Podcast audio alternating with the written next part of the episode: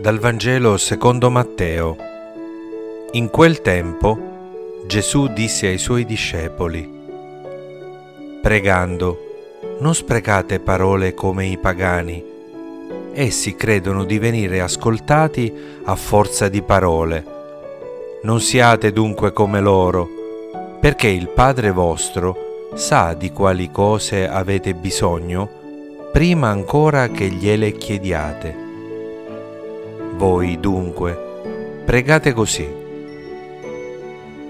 Padre nostro, che sei nei cieli, sia santificato il tuo nome, venga il tuo regno, sia fatta la tua volontà, come in cielo, così in terra.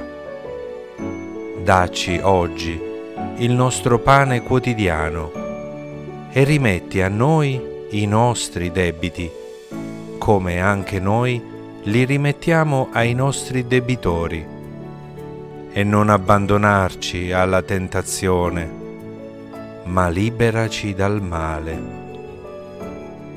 Se voi infatti perdonerete agli altri le loro colpe, il Padre vostro che è nei cieli perdonerà anche a voi ma se voi non perdonerete agli altri, neppure il Padre vostro perdonerà le vostre colpe. Parola del Signore.